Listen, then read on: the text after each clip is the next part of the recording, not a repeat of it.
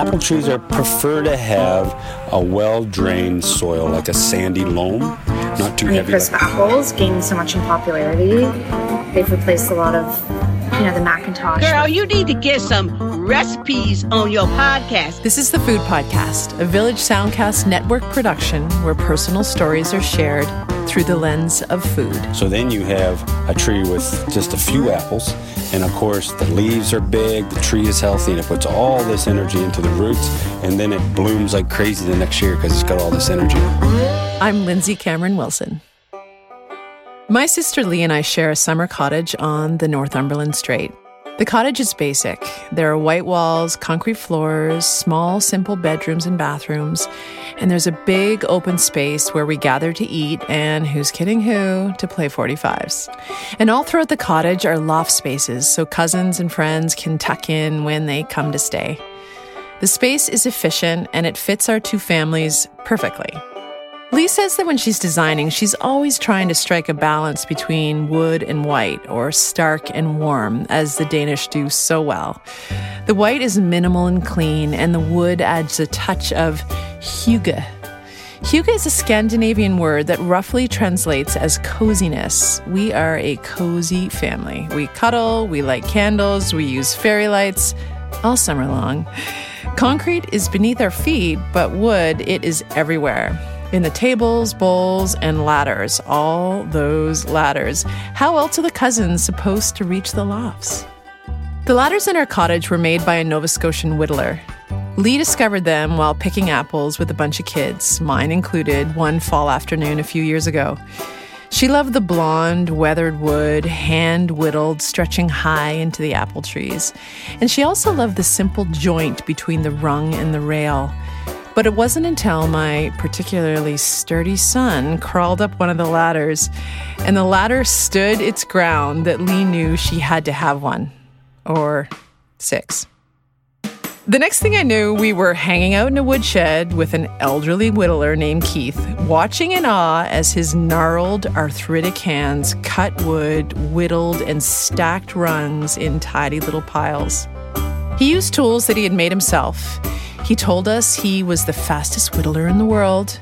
He can make a ladder in 29 minutes, $10,000 to anyone faster. Keith made us six in total, all different heights for the various lofts we have scattered around. And when they were ready, he leaned them against his house, then proceeded to bounce on every rung. The ladders were fine and elegant, but those rungs, made from ash, they were strong. Then he helped us strap them to the roof of my car because I was worrying that they would not make the journey home. But he just laughed and said, See that Chevette over there in the yard? I once strapped 27 ladders to the roof of that little car for a delivery in the city. The ladders live throughout our cottage, stretching up to the lofts or to upper bunk beds. They're functional, but they exude hygge. What could be more cozy than an apple tree ladder leaning against the wall of your kitchen?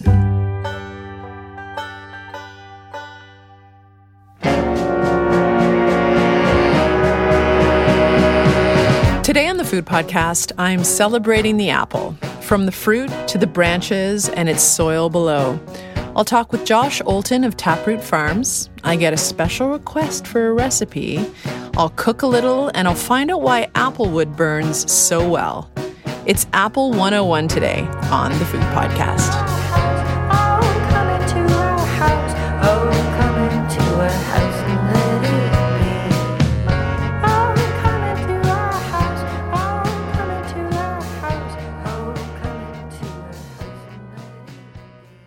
It's late fall here in Nova Scotia. The days are shorter and the nights are long. It's cold and crisp outside, like a good apple.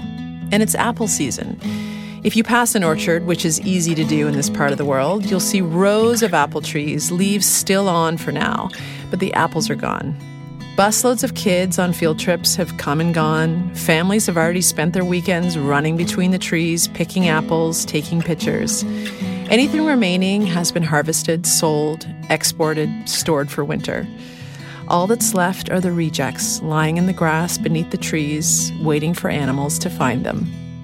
Nova Scotia is known for lobster, mussels, oysters, but really, apples are what they do best.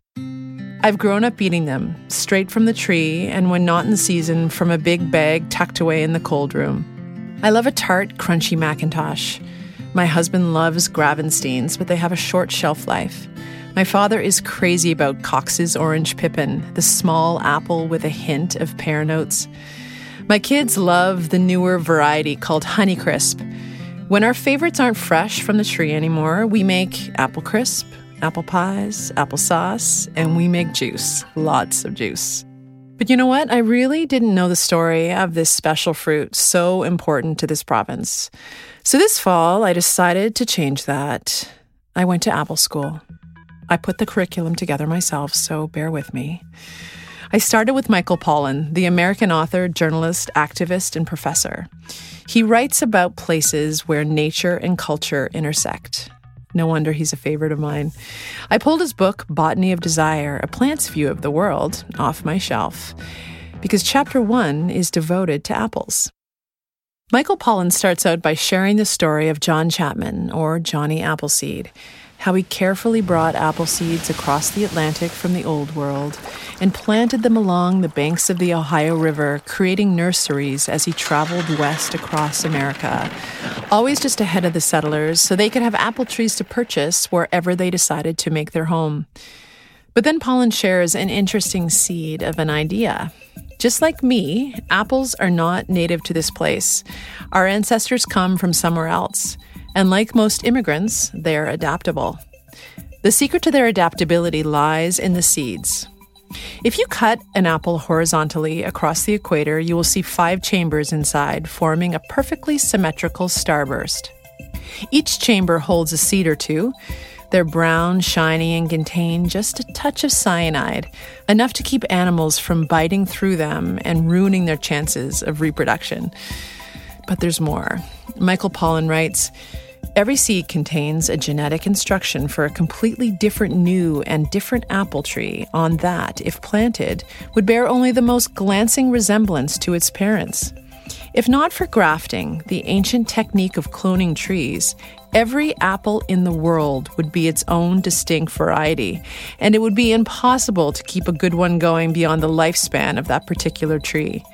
In the case of the apple, the fruit nearly always falls far from the tree. So, if you want to grow a similar tree, you must graft. Grafting is an ancient Chinese practice where a branch is taken from a tree and is notched onto the trunk of another tree. If the branch takes, the new wood produced will have the same characteristics of its parent, the trunk. I'm thinking about all this stuff as I stare at a lovely little apple tree on Taproot Farms, an almost organic farm in Annapolis Valley here in Nova Scotia. We have uh, about 40. Uh, no, we gained some more orchards this year. We're probably picking about 50 um, acres of apple trees this year. Our main crop is uh, Spies, and then it's Gala, and then Honeycrisp we have McIntosh. We have uh, Jonagold, which is a new one. Uh, Paula Reds. And then we have a few odd trees like Burgundies and Spartans and Kings and Cox's Orange. That's Josh Oulton, who runs the farm with his wife Patricia Bishop. They grow vegetables and fruit, raise free range hens for eggs, and pasteurize animals for meat on their family farm. They kickstarted CSA boxes here in Nova Scotia. Josh is modest about it. He says they were just early adapters. And they also have an apple orchard. There's a swing hanging from the branch. Josh says his three kids have all played on that swing. It's late fall now, and the apples have all been picked from the tree. A few are scattered on the grass below. Before I'd gone to apple school, I would have thought this tree was as old as the farmhouse. I would have imagined generations of children swinging from the tree. But that's just the romantic in me talking. Josh sets me straight. He introduces me to the tree that is, in fact, younger than I and was born in a research station. This is a Nova McIntosh, and this tree was actually bred at the Kentville Research Station, this variety, Nova. They use that name Nova because it's scab resistant. So there's a Nova Mac, there's a Nova Spy, I think there's a Nova Jonagold maybe. I'm not 100% sure, but I know the Nova Mac and Nova Spy for sure are bred here in the valley to resist uh, the apple scab. Before we go any further, What's an apple scab? Apple scab is a disease that gets on the apple from exposure to moisture. So every time that there is a rain event or a wetting period from bloom until the day you pick it, if there's a wetting period, there's spores in the air that will land on the apple and then will grow into a black spot on the apple. All right, that makes sense. We have to eat the apples, enjoy them, and as consumers, we probably won't buy them if they're covered in black spots, organic or not. And then I surprise myself and start asking some seriously technical questions. I want to know what kind of soil is required for an apple tree to grow. I have a little spot in my backyard for a tree, and I don't want to make a rookie move by planting an apple tree in a place where it would be very sad. Not all immigrants thrive where they land. Apple trees are prefer to have a well-drained soil like a sandy loam, not too heavy like a clay and not too light like a sand. So that in-between spot which is well-drained sandy loam, like it's the perfect soil for most plants. It will grow in sand. It will grow in clay. You just have to definitely uh, help it a little more. Okay, it's time for Soil 101. Loam is soil composed mostly of sand, silt, and a smaller amount of clay. Its composition is a 40%, 40%, 20% concentration of sand, silt, and clay, respectively. These proportions can vary. You can have sandy loam, silty loam, clay loam, sandy clay loam, silty clay loam, or just loam. Who knows what variety of loam is happening in my backyard? So, how do you help a tree when the loam composition is off? If it's in heavy soils, you need to help drain some of the water away from the roots, or else the roots will get anaerobic, which means lack of oxygen because the presence of moisture, the moisture pushes away the oxygen. So you maybe put it up on a little bit of a hill, or you put some drainage in the soil to help move the water away. Then if you're in a sandy soil, you would do things to hold the water there, like maybe you might put it a little bit lower to kind of hold some water. You would mulch it with hay or, or straw to try to hold that moisture in place. This all sounds very high maintenance, but when conditions are perfect, a tree will thrive. When I was in elementary school, one spring day, our class went for a walk around the neighborhood. Our teacher, Mrs. Gary, explained that this urban area was once farmland. Cows graze where we were standing, pigs and chickens too. But on that day, cars were whizzing by. Power lines blocked the view to the sky above. My young brain couldn't picture the farm until Mrs. Gary pointed out a beautiful apple tree with fat white blossoms lining the branches, peeking out behind a brick house. That tree, she said, was the last evidence of the old farm. Suddenly, my mind went back in time. I could see it the tree, the fields, the animals, the peacefulness. There must be the best sandy loam under that tree the best around. I'm pretty sure I've seen like a 200 year old apple tree. Big old standard tree that put your arms barely around it. Most apple trees these days that are planted in those really close quarters, they call them high density orchards, they have a life of about 25 years and then they start falling over or they die. A tree like we're looking at right here is called a semi standard. And this tree, probably right now, if I was to make a guess, is probably 15 to 20 years old now, and it certainly has another 30 years left in it. And the tree has room to move. A little ways away are a series of greenhouses filled with tiny lettuces. I can see an old tractor and a hen house. A goat is walking by. I can't see this tree falling over anytime soon. Imagine how it looks in the spring when this Nova McIntosh is in bloom. I gush about it. But again, Josh explains. This tree is called biannual. So, in the apple industry, you have to manage the bloom. So, if you let a tree have too much bloom on it, it puts a whole bunch of energy into those blooms. The tree will be loaded. But the unfortunate part about that is it sucks all the energy out of the tree. And so, the next year, it doesn't have enough reserved energy to put a proper bloom on. So, then you have a tree with just a few apples. And of course, the leaves are big, the tree is healthy, and it puts all this energy into the roots and then it blooms like crazy the next year because it's got all this energy and it's a continuous cycle. So this tree has gone biannual. I haven't done anything to correct that.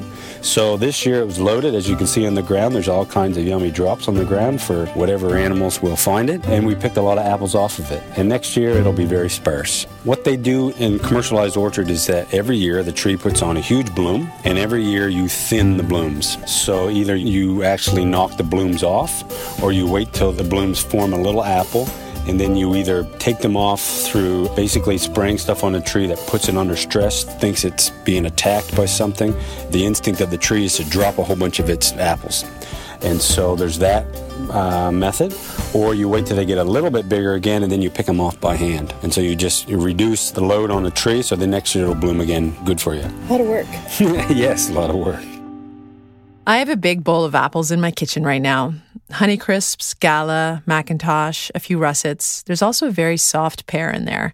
I have to do something, especially considering the voice memo I have sitting in my inbox from Sistah J. Sistah J is one of the sisters from the Sistah Speak podcast network. On the podcast, they comment about reality TV. They've been committed to the Game of Thrones since the very beginning.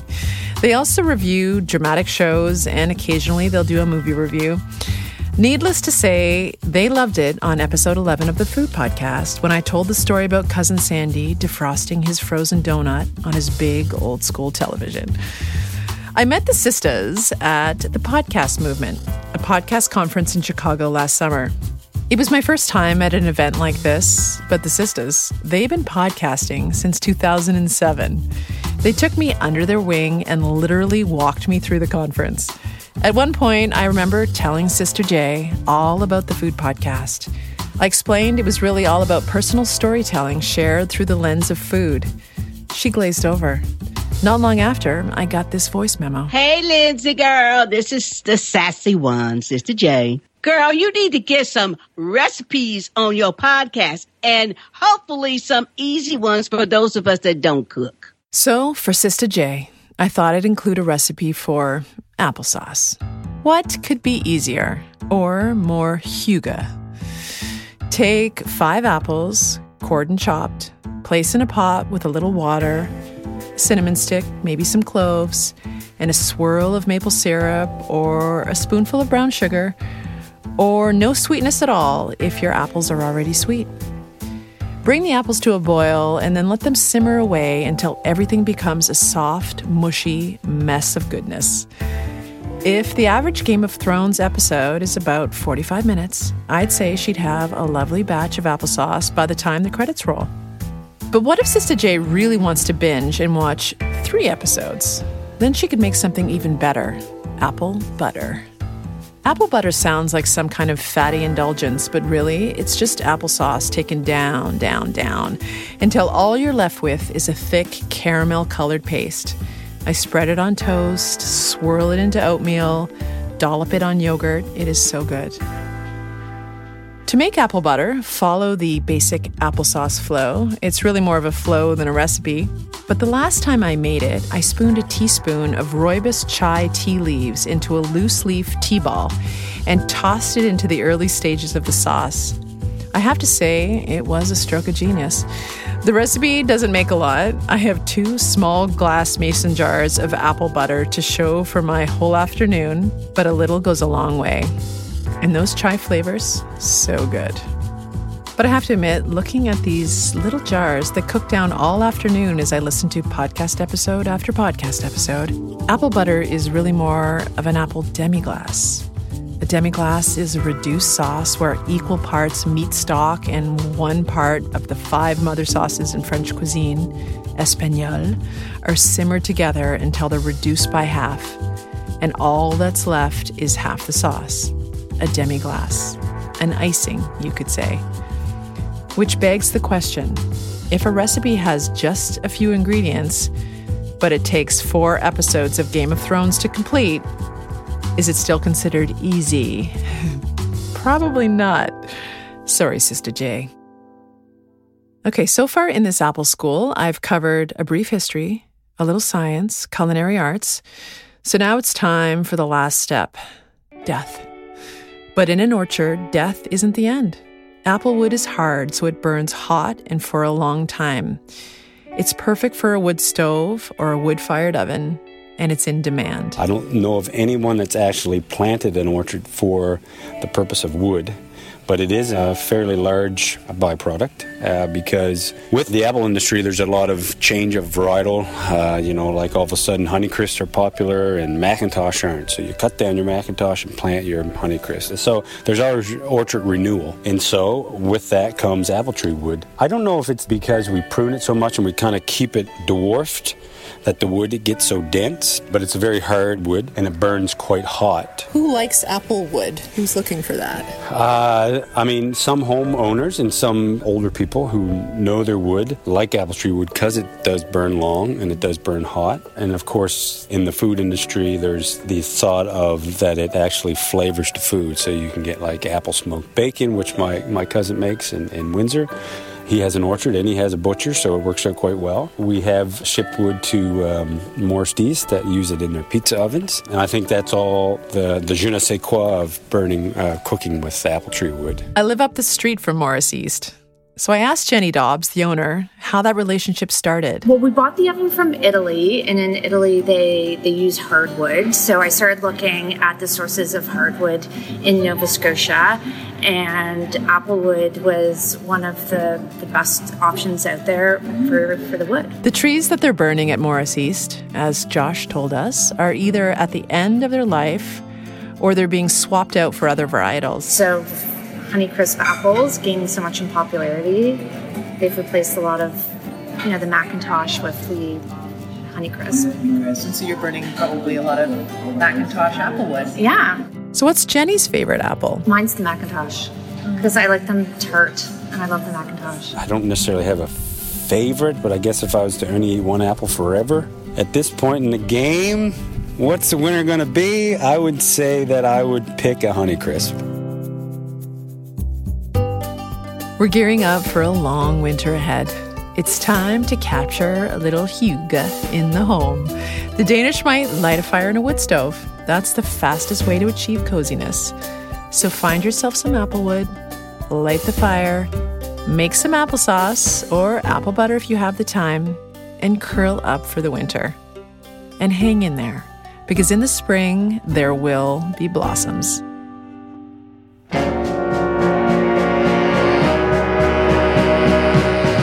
Thanks to Josh Oulton of Taproot Farms. Find out more about his farm at taprootfarms.ca. And thanks to Sistah J. Find out more and listen to the Sistah Speak podcast at sistahspeakproductions.com. And that is S I S T A H speakproductions.com. And for all your thin crust, applewood fired oven pizza needs, please visit Jennie at morriseast.com. You can find me on Twitter and Instagram at The Food Podcast. And you can sign up for my newsletter where I'll keep you up to date on podcast news, share some backstories on the episodes. Sometimes I'll include a few recipes in there too. You can sign up at lindsaycameronwilson.ca. And for more on apples and their role as a tool in television, check out episode three of the Food Podcast. I'm talking to you, Sistah J.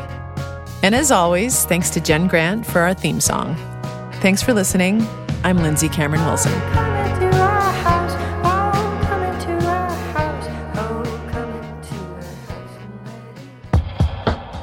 This was a Village Soundcast Network original production.